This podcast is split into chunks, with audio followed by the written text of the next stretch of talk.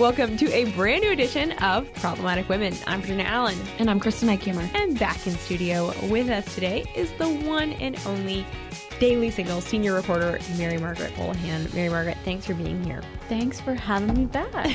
uh, it's been a minute since you've been on the show. I know. This I miss fun. you guys. I miss having you on.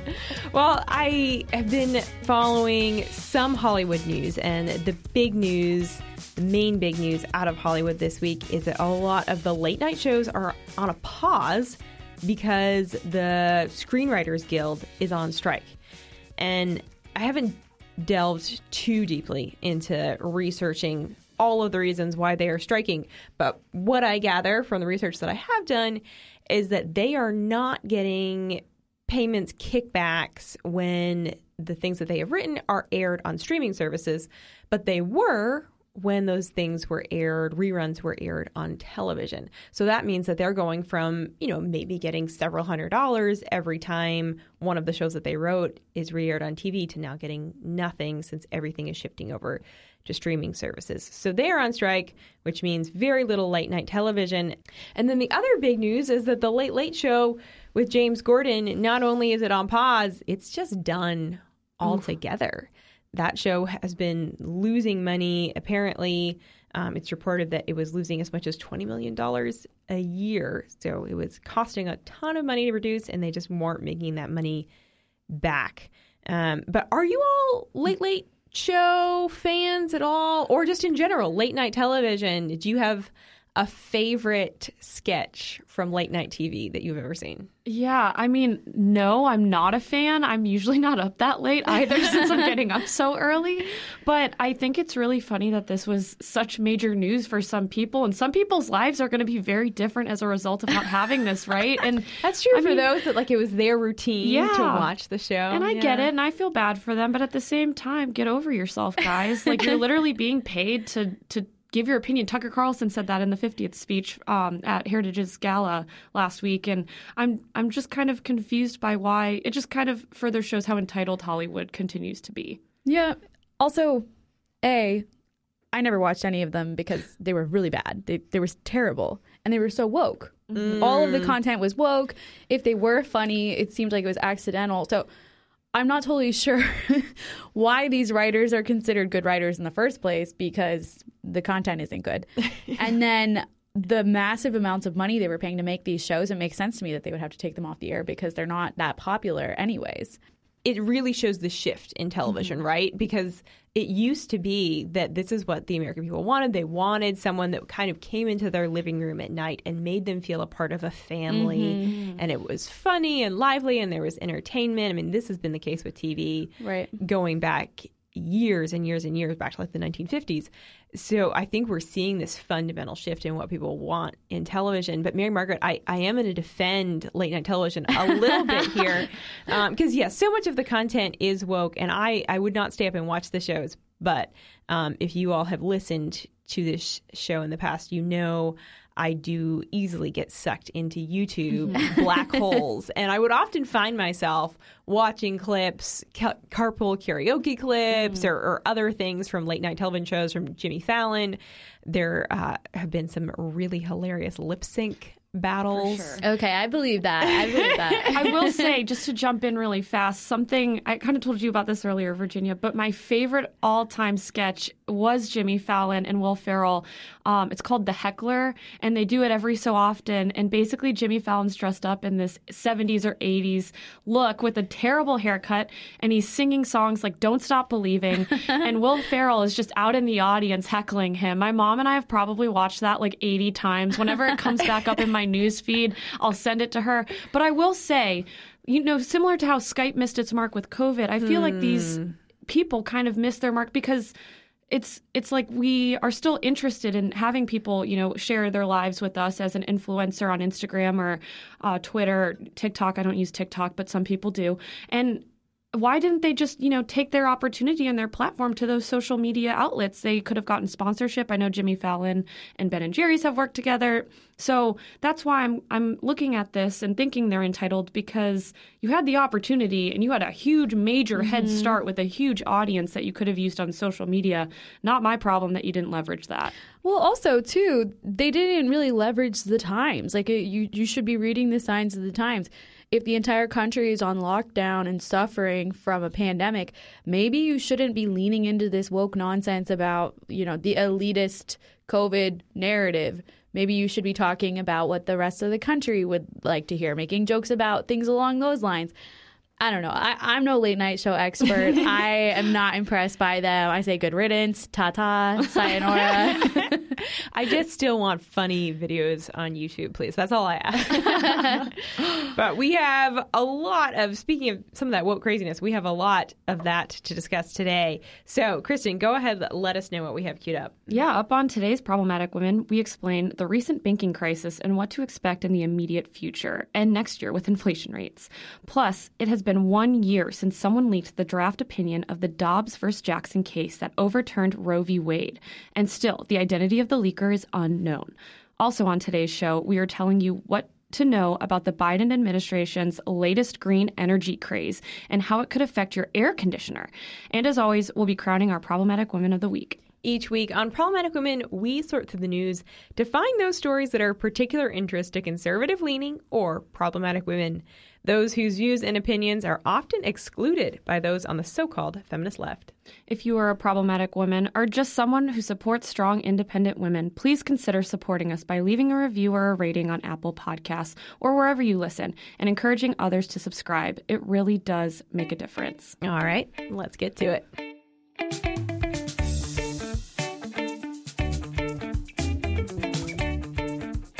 Money can't buy happiness, but it sure can virtue signal. As we make it through the thick of quarter two, we're starting to see some of the painful repercussions of Biden's economic policies, which is focused primarily on bailing out banks with taxpayer dollars, hiking interest rates, and weaponizing currency.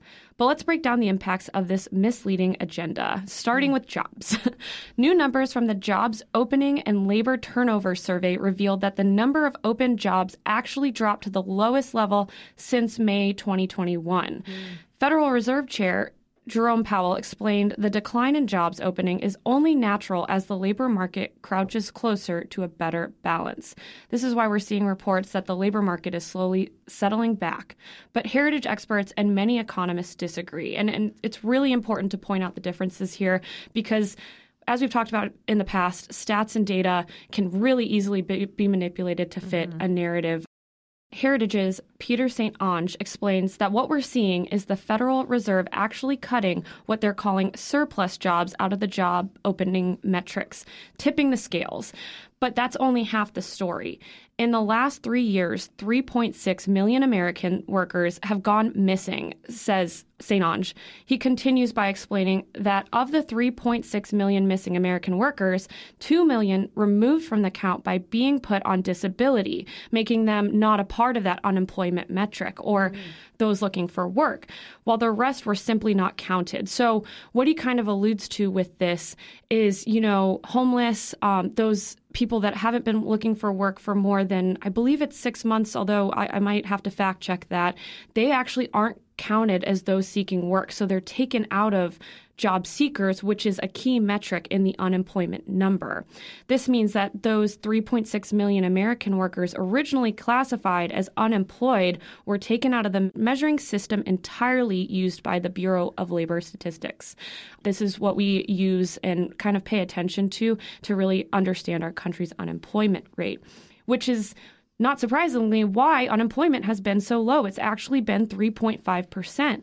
Had those 3.6 million American workers been included, it would have been closer to 6% unemployment mm. rate, which is pretty high. Yeah, that is very high. um, but this is just the Biden administration's latest attempt to reclassify and recalibrate their metrics to make it look like they actually understand how to run an economy. Safe to say that the state of our workforce is dire, but American workers aren't the only ones suffering. Our banks are feeling the heat of interest rate hikes and weak monetary policy. Last week, the FDIC said that it will take over one of the largest banks in America in preparation for a bailout. That makes it the fifth major bank bailout in the last two months. For those keeping count, the banks that have been bailed out by the FDIC include Silicon Valley Bank, Silvergate, Signature, Credit Suisse, and now First Republic. So, why does this keep on happening? In an attempt to combat inflation, the Biden administration has been hiking interest rates in an attempt to slow certain aspects of the economy and decrease consumer borrowing of money. In theory, economists will, you know, take out the physical dollars from our economy, put them in the Federal Reserve, which will then decrease the number of dollars that we actually have access to as consumers and, and businesses have access to, and thus increasing their value. It's simple supply and demand theory that works in theory, but does it necessarily work at combating inflation in the real world? That's been the major issue with Biden economists. What it's actually doing is robbing bonds from banks. So this is the their ability to have access to money in the treasury and decreasing the amount of money that companies and consumers have access to. Those banks that have defaulted have because fearful depositors have taken large amounts of money out of the banks that they believe are going to fail. In First Republic's case, over $100 billion in deposits were withdrawn and that's over half of their deposits, basically making them insolvent. I mean, it is insolvent. That's why they failed.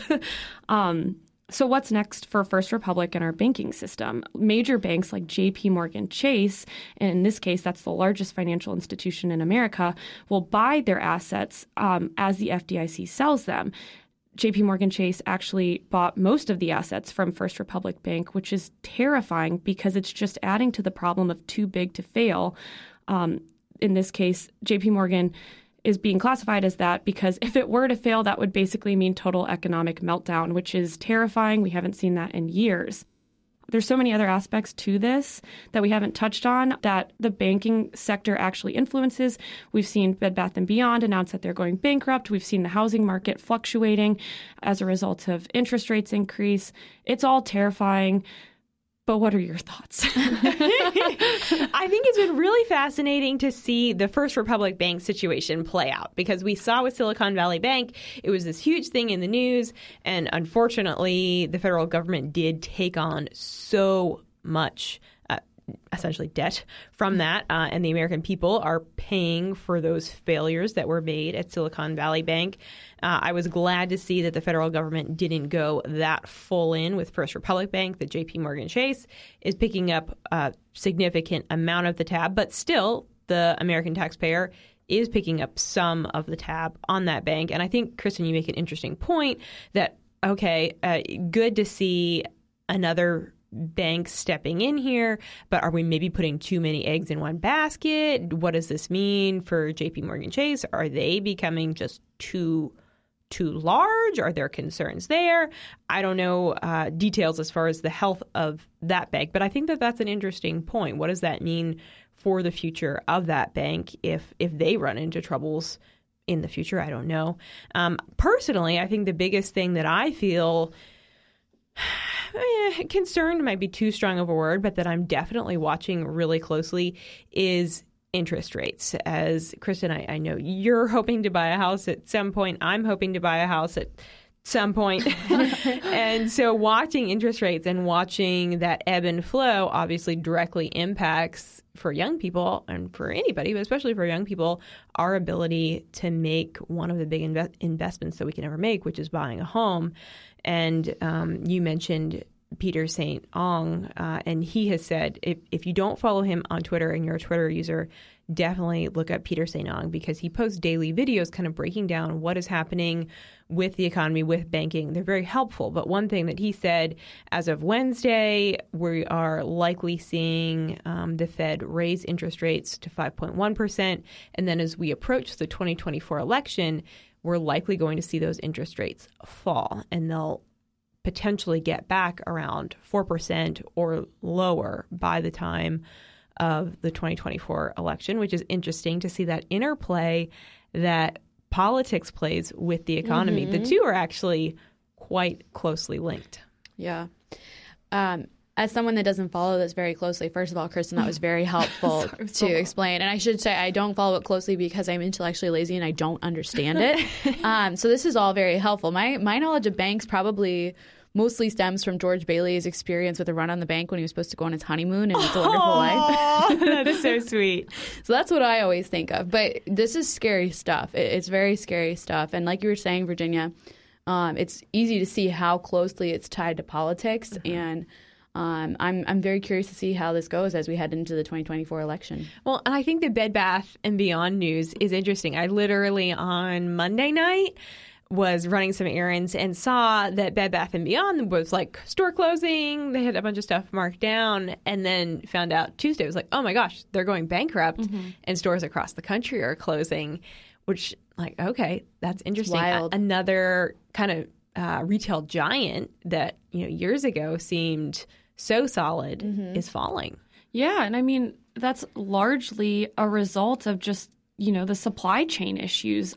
Personal anecdote, Bed Bath and Beyond, I actually bought my Dyson vacuum from because I wanted to, you know, make that adult status Yes. and I had a 20% coupon, you know, I was Such feeling an adult move. good. Buying that vacuum cleaner. Right. Yeah. Black Friday It's a big deal too, I think. It was amazing. I felt like Love it was it. such a steal. And it actually ended up being a steal because they lost my vacuum in transit. No. Refunded me like the three or four hundred dollars. And then it showed up like three weeks later. And Wow. when I contacted them, because I really, you know, I am a consumer and I'm responsible, I was like, what job, do I do? And they just said, keep it. And so I think again, we're seeing, you know, impacts of COVID, but also impacts of just poor management. It's not just economic policy, but it's policy from the Department of Transportation. And so, like, it's a much bigger thing. To your point, though, really quick with the housing market, because we didn't really, I didn't talk about it on my spiel earlier. um, I was looking at a house. I actually put my first offer in on my birthday, which was t- uh, two days ago. Happy Um, birthday. thank you. But it was a home that was very close to another host, Lauren Evans. Um, however, it was a little bit smaller. It was priced a lot lower. However, when you're looking at buying a house, you have to look at the monthly payment. And my monthly payment was the exact same for a two bedroom, one bath as hers, which was a three bedroom, two bath townhouse it's just crazy because that's what the interest rate hikes will do. We were mm-hmm. looking at, I think I borrowed my car for 1.7% back, you know, in 2020. And now it, it's just so much higher that it's making things almost unaffordable to young people just looking to buy mm. their first home. So mm-hmm. it's really interesting. I will say, I've been listening to a lot of podcasts and they say that it's best to buy a home at the height of this is not actually real economic advice, so don't listen to me um, and buy a home and then blame me later. But they said it's best to buy a house as interest rates start to fall because you're getting the lowest price and you can always refinance. So there is hope for you guys if you're home buyers. That's why I'm still looking. But yeah, it is really hard. The the entry, the barrier of entry for buying a home right now is literally caused by the Biden administration. I that always makes me think of how it impacts young families getting started. Because you know as conservatives we always talk about the importance of family in um, the conservative movement and raising strong thinkers and um, moral more just moral people.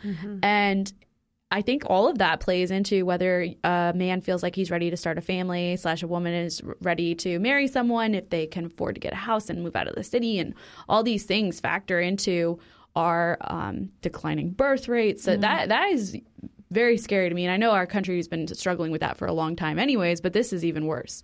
And um, you know, anyways. Yeah, economic- you're right though. Economics is so boring, but it literally impacts everything. It does. It does. yeah, it has such broad, broad reaching effects. But we have to move on. We have two more very important topics of discussion because we are one year out from the anniversary of the Dobbs leak. That's the case that ultimately overturned Roe v. Wade. And we're also going to discuss the Biden administration and some new policies that look like they're going to affect your air conditioner. But uh, before we get into those topics, if you are enjoying this episode of Problematic Women and are searching for other like minded podcasts, then look no further than Students Over Systems. It's a new podcast production by the Independent Women's Forum. Every other Tuesday at 11 a.m. Eastern, host Ginny Gentles is joined by parents and policymakers to discuss school choice and parental rights. Students Over System charts a path to a brighter future by featuring the voices of the creators, advocates, and beneficiaries of education freedom. And if you can't wait for that next episode to come out, you can listen to past episodes at IWF.org or you can search for Students Over Systems podcast in your favorite podcast app. Tuesday night marked one year since the draft opinion of the Dobbs versus Jackson Women's Health Organization case was leaked from the Supreme Court. This was the big case out of Mississippi that everyone knew could overturn Roe v. Wade and send abortion back to the American people to decide within their states with their elected officials. And of course, ultimately, we know that is what happened. But I think if, if we think back a year ago, it was about 9 p.m. on May 2nd, and Politico published this exclusive piece with a draft Supreme Court opinion. And the draft showed that the justices that they were planning to overturn Roe v. Wade and almost instantly, literally almost instantly, protests started. First, they were at the Supreme Court. So that night, there was a large group that went to the Supreme Court. Our uh, former colleague Doug Blair, he lives very close to the court. He ran over there. There was students from Catholic University who were there praying, and then you had pro-abortion protesters who started shouting and and even that night got a little bit aggressive, got a little bit violent. And then it was just months and months and months of protests. But unfortunately, the protests didn't stay at the Supreme Court. They went to the homes of the justices, which we've talked about on this show, um, because many of us, Mary Margaret, yourself, uh, mm-hmm. so many of us at the Daily Signal, we were covering those protests at the homes of the Supreme Court justices, Justice Samuel Alito, Justice Amy Coney Barrett, Brett Kavanaugh, and watching as individuals made you know neighborhoods safe neighborhoods where kids play essentially um, these really intense places of intense shouting and uh, vulgar language and vulgar signs. Um, and it was wild to see that in the midst of that, law enforcement, they were present. They were always there. Mm-hmm. They were making sure that things didn't get too crazy, but they did not arrest protesters. And you might say, well, people have a right to protest. Well, you'll remember that we've talked about on this podcast that there's actually a federal law that prohibits protesting outside the home of a judge or justice with the intent of intimidating that judge or justice and how they're going to rule on a case. Well, this is exactly what this was. This was pure intimidation. These folks were trying uh, to threaten the justices to say, if if you rule to overturn Roe v. Wade, um, you know, we're coming after you. And that scenario played out over and over for months. Even as of, I think, December, there were still protests outside the home of Justice Amy Coney Barrett.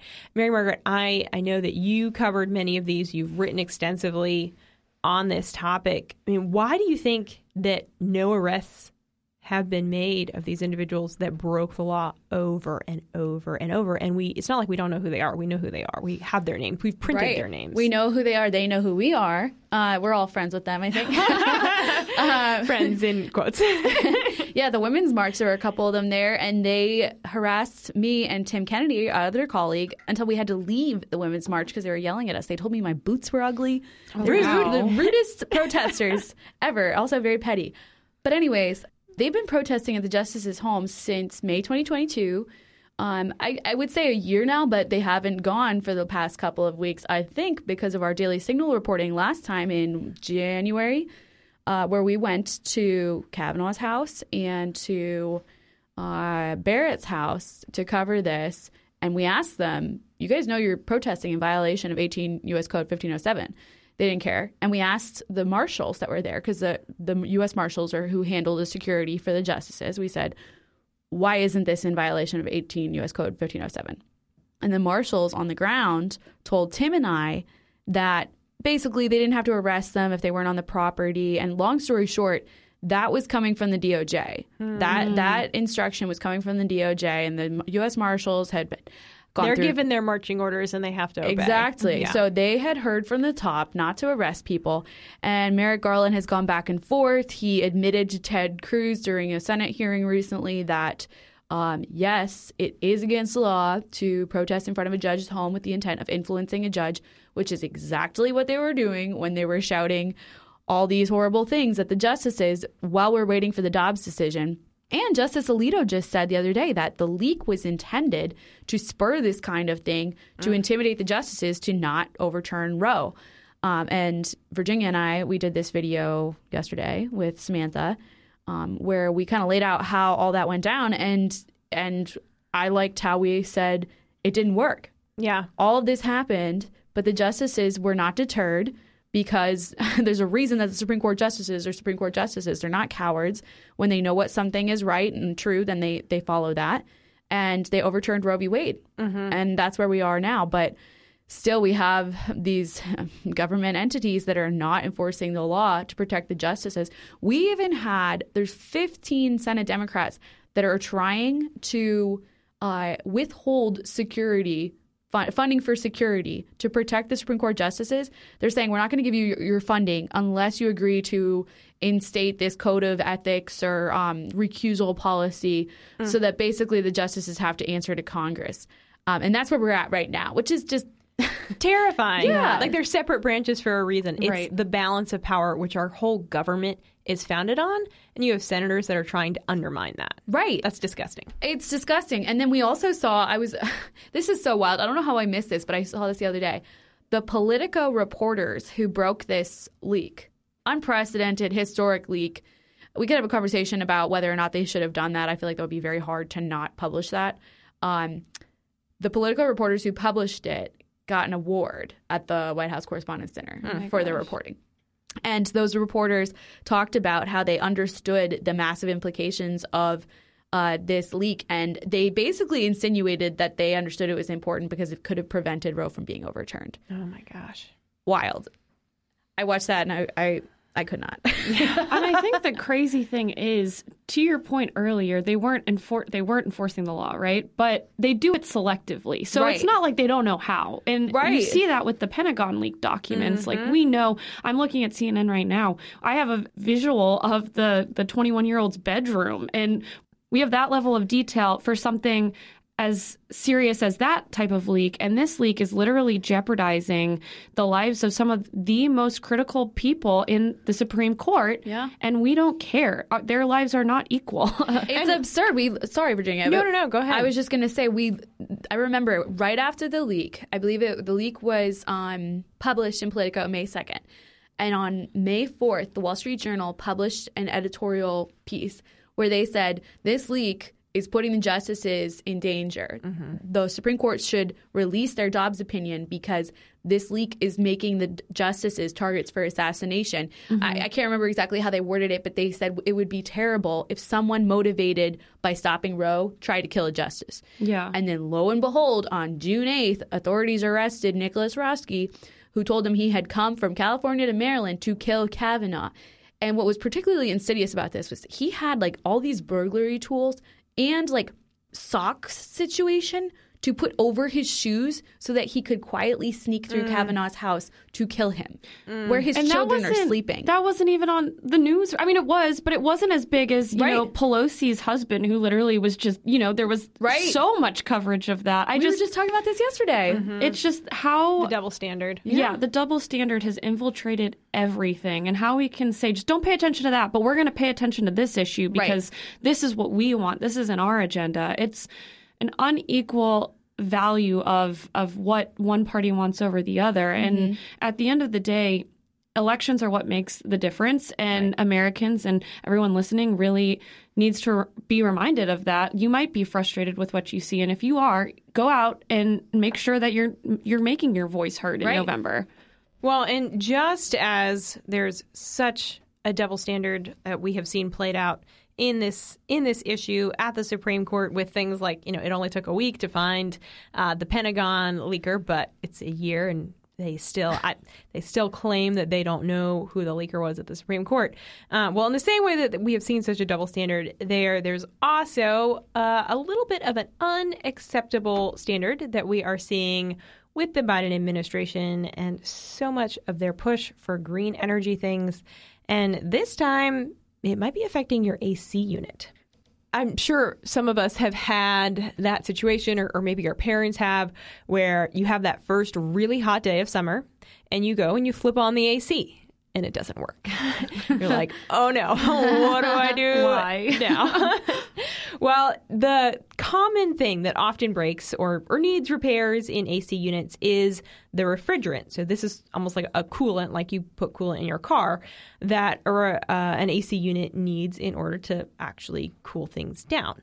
But as part of the Biden administration's climate change policies, Biden's Environmental Protection Agency has put new restrictions on that common refrigerant that's used in many AC units. And it seems like most AC units that are older than 10 years old use this type of freon that's now being really severely restricted. What the EPA has done is limit the amount of this refrigerant that can be produced and the EPA claims that this refrigerant that it's con- contributing to climate change, it's bad for the environment, so they're trying to wean people off of it. Uh, so this means that let's say you have a 15 year old AC unit, you turn it on this summer, it doesn't work, you might be paying an additional 100 to 500 dollars more than usual in order to get that refrigerant that you need for your AC. That's according to Fox News. So I think when we look at situations like this, the thing we have to do first is take a step back and ask ourselves the question, who does this help and who is hurt by policies like this? Well, typically it's the poor that are hurt by policies like this. Right. I mean, you, you think about the fact that who who are the people that have old AC units that can't afford to upgrade to the new eco-friendly AC unit. It it is the poor. It's the middle class. It's the people that have kids who are saving for college tuition for their children, who are who are saving to buy a bigger home or buy their first home. Um, and the people who this really doesn't affect that much are the ones that have a lot of money Right. and can buy that that new AC unit that doesn't require this type of of uh, refrigerant, and they can be in um, you know in alignment with the latest fad that the Biden administration says is necessary in order to save the planet. And I think what's important too is they haven't really explained what this is going to do for the environment. They're just saying we want to put this ban and it's because of global warming that we want to combat. But in a lot of cases, and I think that we had a study on gas stoves um, from Heritage, or there, there have been studies before on, on different regulations like this, where it shows there's very minimal benefit for creating these regulations. Mm-hmm. It's all it really does is force consumers to act a particular way. And kind of going back to our economic conversation, we've seen what the implications of policies that don't allow for a free market create. And that's usually turmoil and higher costs. And like you said, the poor are really going to be hurt by this. And what exactly is the gain? Especially because we're seeing, you know, in Europe, a lot of them don't have access to AC. There's a lot. I mean, I'm thinking about Emily in Paris when, you know, she goes to her new ad agency and everyone's sweating because there's no air conditioning. like, what exactly is that one room doing to benefit? And I'm not saying that I'm a, you know, super, I'm not trying to say that those that believe in, you know, making climate a priority are totally, totally wrong. I do think to some because extent. we have a role in caring for the environment. Exactly. Like, sure. don't throw trash out the window of your car. Like, that's not a good idea. But I Put do your think, shopping cart back. put your shopping cart. Don't waste water. Exactly, exactly. But it's just when I see regulations like this, I immediately question what the benefit versus the cost is going to be mm-hmm. because it does get incredibly hot. And especially for newborns, like you need environments that are going to keep them at a st- safe, stable temperature, um, as well as those that are sick. So are we willing to jeopardize health and um, life? To save the climate like this in this way, and, and is it really saving the climate? Exactly.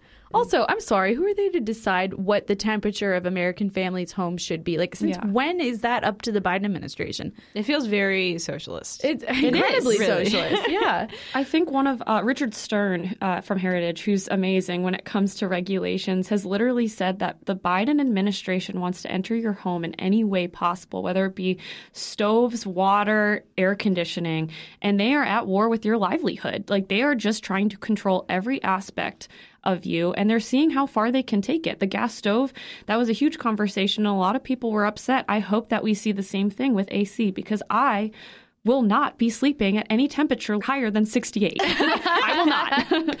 Kristen's putting her foot down.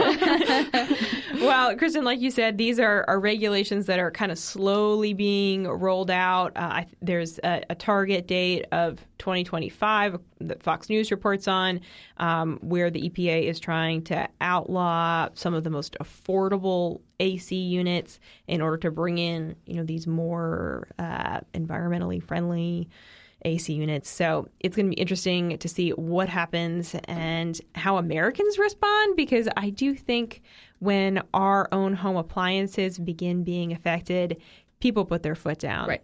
Yeah. So I, I feel confident that Americans are going to say, hold up, we're not okay with this. But we'll have to wait and see. Of course, we're still waiting and kind of watching the situation with gas stoves. So we'll keep tracking that. But stay with us because up next, we crown our problematic woman of the week.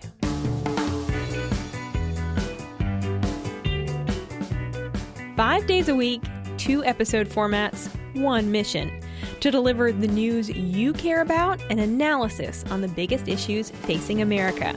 The Daily Signal podcast brings you two episodes every day in the same podcast feed.